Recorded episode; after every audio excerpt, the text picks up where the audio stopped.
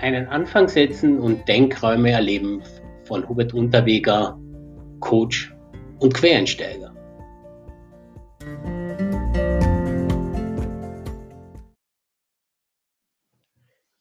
Kleine Schritte in die richtige Richtung.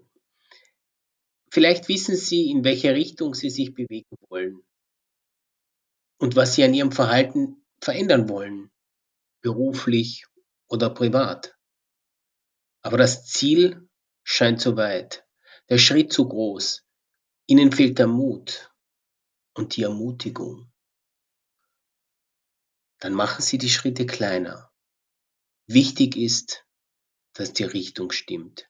Und wichtig ist, dass Sie die kleinen Schritte auch dann gehen, wenn schwierige Gedanken und Gefühle auftauchen.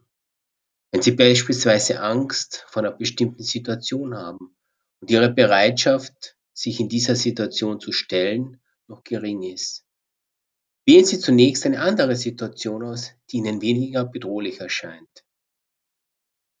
Ungünstig ist es hingegen, wenn Sie sich vornehmen, nur so lange in einer Situation zu verbleiben, wie bestimmte Gedanken und Gefühle nicht auftauchen oder ein bestimmtes Maß überschreiten.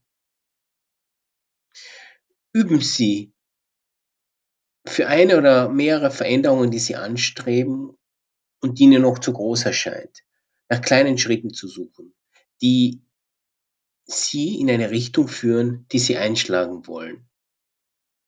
Sie können sich zwei Fragen dazu stellen. Was möchte ich lernen, wenn ich mein Leben verändern möchte? Und welche kleinen Schritte bringen mich in diese Richtung?